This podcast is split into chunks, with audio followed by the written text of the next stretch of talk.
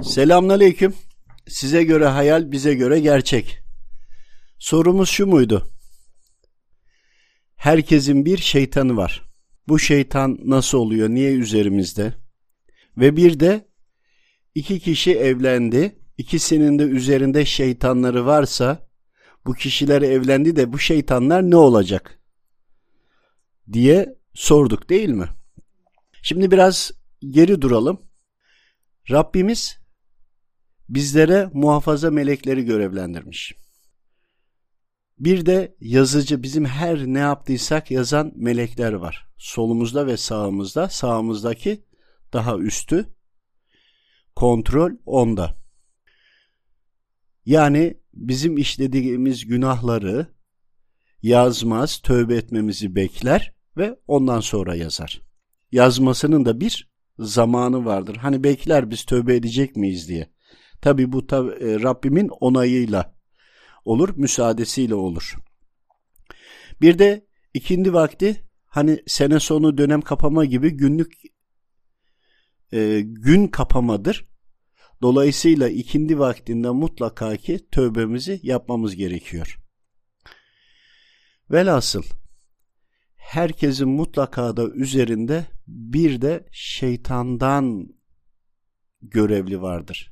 Hani Rabbimiz maneviyattan bize görevli melekler veriyor ve bizim yaptığımız her şeyi kaydettiriyor ki bilmesine rağmen. Buradaki amaç yaptığımız her şeye bizim önümüze mahşerde koymak ve adaleti sağlamak. Eğer bunlar kayıtlı olmamış olsa biz kullar Rabbime bile mahşerde dahi itiraz ederiz. Öyle bir yapımız var. Bu hepimiz için geçerli. Ancak şeytan da bizlere etkili olmak için yine Rabbimin izniyle bizlere kendi ümmetinden kendine tapan, kendine inanan yani şeytancıklardan mutlaka ki her kula görevlendirir. Peki herkes kendi şeytanıyla ilgili ne yapıyor diye düşündüğümüzde bizim işlediğimiz günahları şeytan nasıl anlıyor derseniz bir düşünün. Rabbim her şeyi ezelden ebede biliyor. Öyleyken bizim fıtratımız üzeri melekleri görevlendirmiş her şeyi kaydettirirken şeytan da bir kul, iblis de bir kul. İblise uyanlar da şeytanlar, baş şeytan ve şeytanın çocukları. Onlara da görev veriyor şeytan. Her kulu takip edecek, onun yaptıklarını gözetleyecek ve üstlerine haber verecek bizlerin de yanında şeytanın casusu var. Haberdar. Bu kul şu günahı işledi deyip hemen üstlerine haberdar eder ve ona göre gelir. Peki Efendimiz Aleyhisselam şeytanını Müslüman ettiğini bildirmişti. Önce burayı anlamaya çalışalım. Şeytan Müslüman olur mu? Peki sizce olmaz mı? Efendimiz Aleyhisselam söyledi ve biz bunu nasıl anladık? Buradan şunu çıkartabilir miyiz? Bizler Rabbimin emrine itaati, uygulamayı doğru yaptığımızda bizi an ve an takip eden şeytanımız şeytanımız diyorum mız, mızın takısının anlamı o bize ait. Bizi gördükçe zaman içerisinde o da Müslüman olabilir mi? Evet olabilir. Neden mi? Çünkü o bir kul. Kul olduğu için bizim gayretlerimizin neticesinde bizim yaptığımız hal ve hareketlerle camiye de gelir, gittiğimiz her yere de gelir. Göre göre bizim uygulayışımızı anlaya anlaya taraf değiştirebilir. İşte ondan sonra bizim itaatimiz, İşte ondan sonra bizim dini yaşayışımız daha kolay olur. Peki Rabbim bize şeytanı vermeseydi bu bir adalet mi gibi diye soranda olabilir mi? Olabilir. Halbuki Rabbim seni tam bir donanımla gönderdi. Koruma melekleri var, katiben melekleri var. Senin yanında ayrıyetten manevi destek var. Aynı zamanda şeytanın da senin yanında görevlisi var. Şimdi şeytanın görevlisi olmamış olsaydı şeytan mühlet aldı en baştan Rabbimden.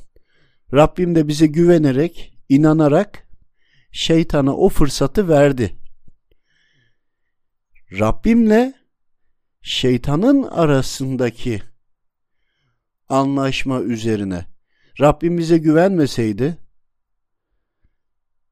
bize inanmasaydı, sizce onu verir miydi? Yok eğer vermeseydi, o zaman bizi imtihan eder miydi? Yok imtihan etmeseydi, bizi halife ilan eder miydi? Üstünlük verir miydi? Yok üstünlük vermeyecekse bizi yaratır mıydı? Böyle düşündüğümüzde bizim yaratılış gayemizin içindeki ana tema Rabbimin birliğini ve varlığını her daim her yerde haykırmak ve yaşamak ve yaşatmak. Bunu yapmakla mükellef olunca şeytan olmuş ya da olmamış ne fark eder? Bizim görevimiz şeytanımızı yenmek değil mi? Bir de bedenimiz var, ruhumuz var, nefsimiz var, bir de şeytanımız var. Şöyle düşünün.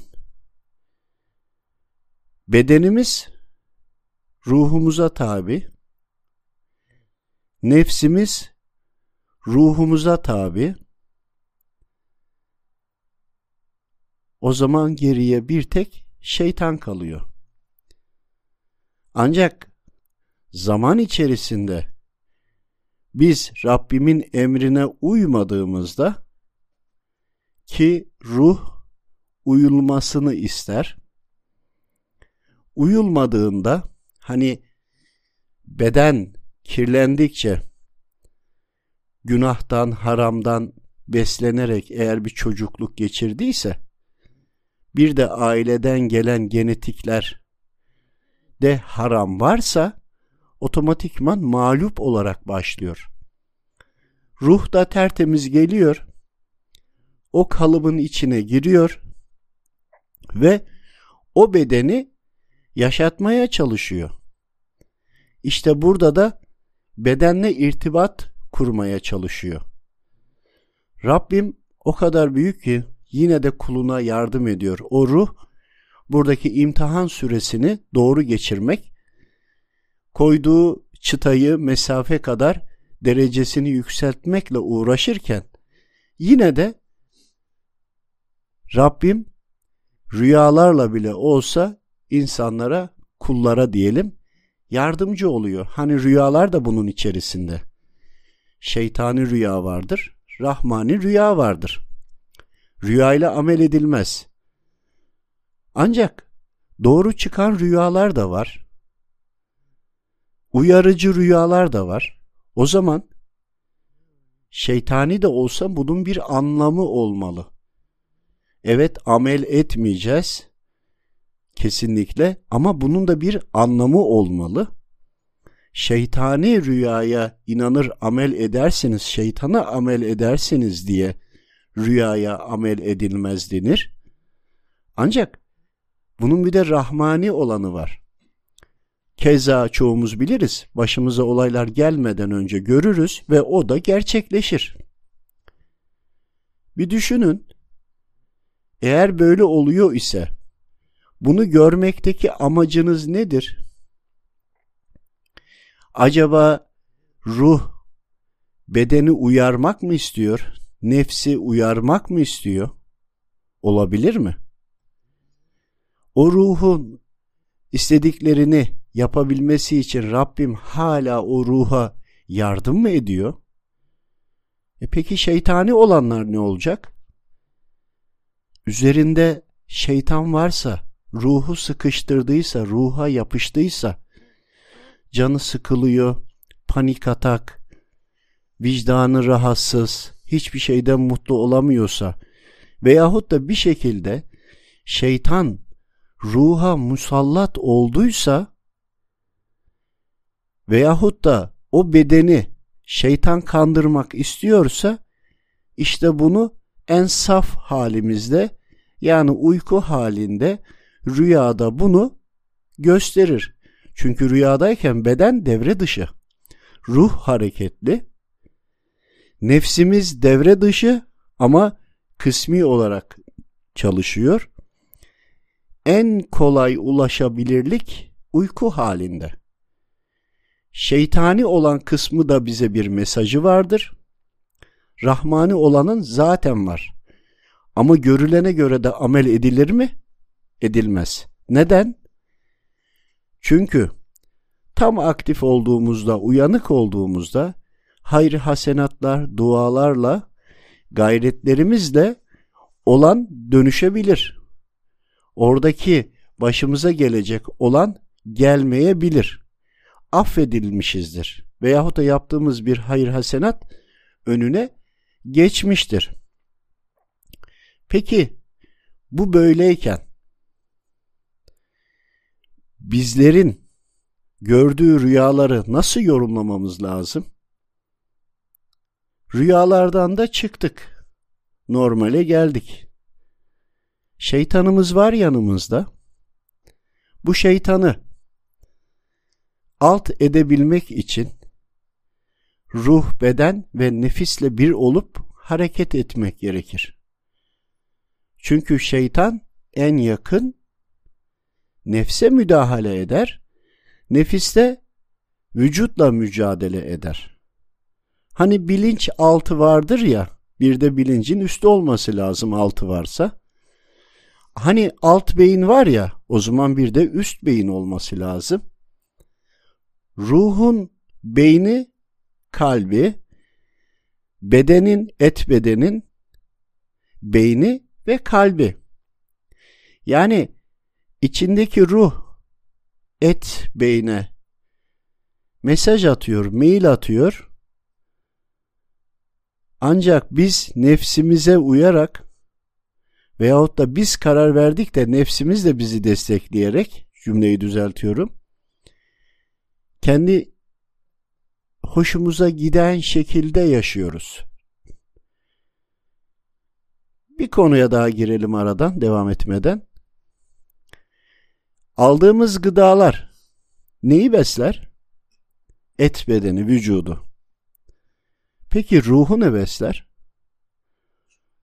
Ruhun beslenmesi de Allahu Teala'ya iman ve itaat emirlerine uymakla olur. Sadece ibadet yeterli değil. İbadet ettin kendin için. Ümmet için ne yaptın? Yani tam teslimiyet ve uygulayış, ibadet farz ibadetleri olmak üzere en başta ve geri kalan tüm yaşantımızla hizmet etmek gerekir. Ruhun da istediği budur. Bu besler. Peki nefis? Nefisi ne besler arkadaşlar? Nefis iyi şeyler de ister, kötü şeyler de ister. Yani neyi yapmaya başladıysan, neyi verdiysen verdiğin her şeyin fazlasını ister. Onu ne besler? Ne besler bilir misiniz? Yediğinizin, içtiğinizin kokusu besler. Nefis haz alır, hazdan beslenir. Siz eğer güzel ameller işlediyseniz güzellik, gül kokuları gelirse onu hep daha fazla ister Yok eğer günah işlediyseniz günahın da kokuları vardır. O kokuyla beslendiği için yine onu ister. Sünger misali. Yani ruhumuz nefisten de sorumlu, bedenden de sorumlu. Ama söz dinletemiyor ya. İşte Rabbim ona yardım da gönderiyor aslında. Kötü ameller üzerineyken hep ruhu sıkılır darlanır ya. Hani hesaplar kitaplar bu iş uygun der ama vicdanı sızlar ya. İşte orada alt beyin ve üst beyin arasındaki fark vardır. Rüyalar da alt beyine yani ruhun beynine ruha destek içindir. E şeytanı görülenler ya o da bir mesajdır. Şeytan yanı sana ya saldırdı ya saldıracak dikkat et. Yine ruha destektir. Hadi bunu da geçtik. Ya şeytanımız adı üstünde şeytan. Şimdi şeytan seni her daim takip ediyor. Sen gerçekten Allahu Teala'nın emirlerine uyduğunda eninde sonunda senin şeytanın da Müslüman olur kelime-i şehadet getirir. Çünkü onun da bir bedeni, kalbi, ruhu var. O bir kul çünkü. Şeytan mı? Evet o da kul. Rabbim onu Müslüman et diye sana göndermiş. Şeytandan da bir tane kulunu sana göndermiş. Ey halifem öyle yaşa ki şeytanın bile Müslüman olsun. Demiyor ki sana sen şeytanına uy. Aslında bütün emirler de bunun için değil mi? Rabbimin bize verdiği emirler şeytanın bize yapacağı taktikleri haberdar eder. Biz Rabbimin emrine uyduğumuzda bilmeden de şeytanın tüm hamlelerinin önüne geçmiş oluruz. Haliyle gördüğümüz rüyalardan tutalım da nefsimizin davranışına, vücudumuzun algılayışına tutalım da bütün bunların hepsinden ruhumuz sorumlu. Ruhlar aleminde çıtayı yükselten o veya yükseltmedi. Ama her halükarda buraya imtihan için geldi. Peki imtihan için geldiğimizi söylerken imtihana tabi olacağımızı bilirken hiç başımıza bir problem gelmeyeceğini mi düşündük? Nasıl bir düz mantıktır bu? Bizim etrafımızda melekler var her şeyi kaydederken e şeytan da bizden haberdar olacak. Öyle yaşa ki şeytanını da Müslüman et. Şeytanla irtibatın kesilsin o zaman. Hani şeytana kabahat buluyoruz ya kendimizi kurtarmak için biz suçsuzuz. Hani nefsimize kabahat buluyoruz ya biz suçsuzuz gibi. Peki ruh bütün bunların her türlü faturasını üstlenirken ruhumuzu dinliyor muyuz? Peki ruhumuz bize hangi anlarda mail atıyor? Mesaj yazıyor? Ne istiyor? İşte bunun karşılığı durum analizi de rüyalarda olur. Az gören var, görmeyen var, hatırlayan var, hatırlamayan var ama her halükarda herkes rüya görür. Hiç rüya hatırlamayan bile görür ama bilmez. Arada hat kopuktur. Arada duvarlar vardır. İşte bizim şeytanımız vardır. Bu şeytanla mücadele ederek yaşarız. Şeytanımız birken işlediğimiz günahlardan dolayı şeytan hemen destek çağırır. Bak bu bize doğru dönmeye başladı gelin yardım edin. Geldik de biz bunun yanında melekler de var nasıl yaklaşacağız? Şu günahı işledi. Bundan dolayı biz ruhsatlı olarak yanına yaklaşabiliriz. Onunla ilgili ruhsatı düzenleyip yanına yaklaştıklarında muhafaza melekleri de dokunmaz. Çünkü Rabbimin emri öyle. Yoksa hiçbir şeytan melekler varken bize yaklaşabilir mi? Bir de şunu düşünün, sapasağlam bir insan, gencecik olsun. Ölmüş olsun ve hiçbir hastalığı olmasın ki böyle insanlar da var. Ne oluyor da ölüyor? Uyanmıyor uykudan. Ne mi oluyor? İşte ruh yok, gelmiyor. Gitti. Demek ki yaşayan ruh. Hastalık bir bahane.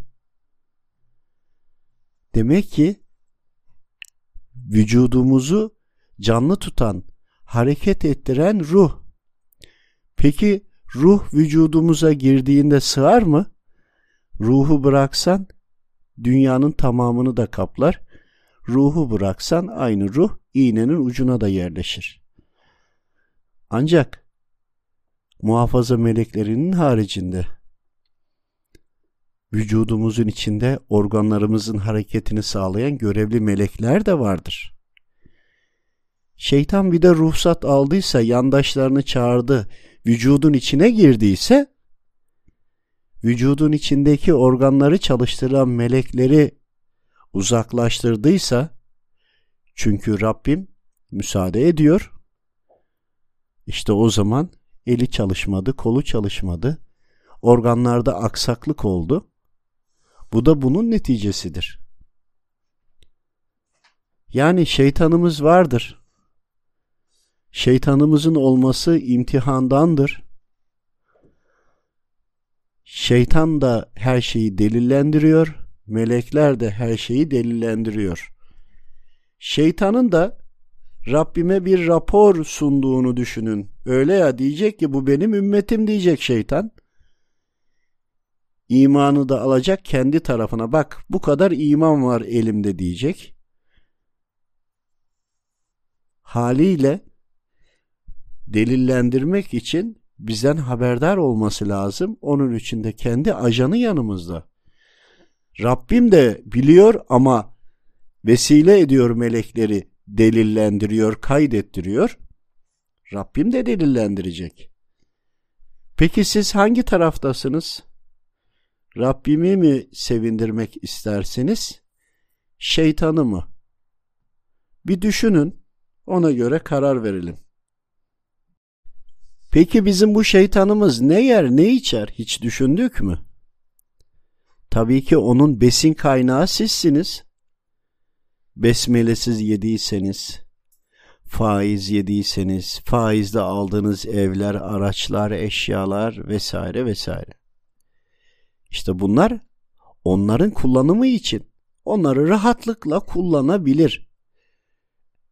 Sen okudun, dua ettin, tövbe ettin ettin de faizle aldığını hayatından çıkardın mı?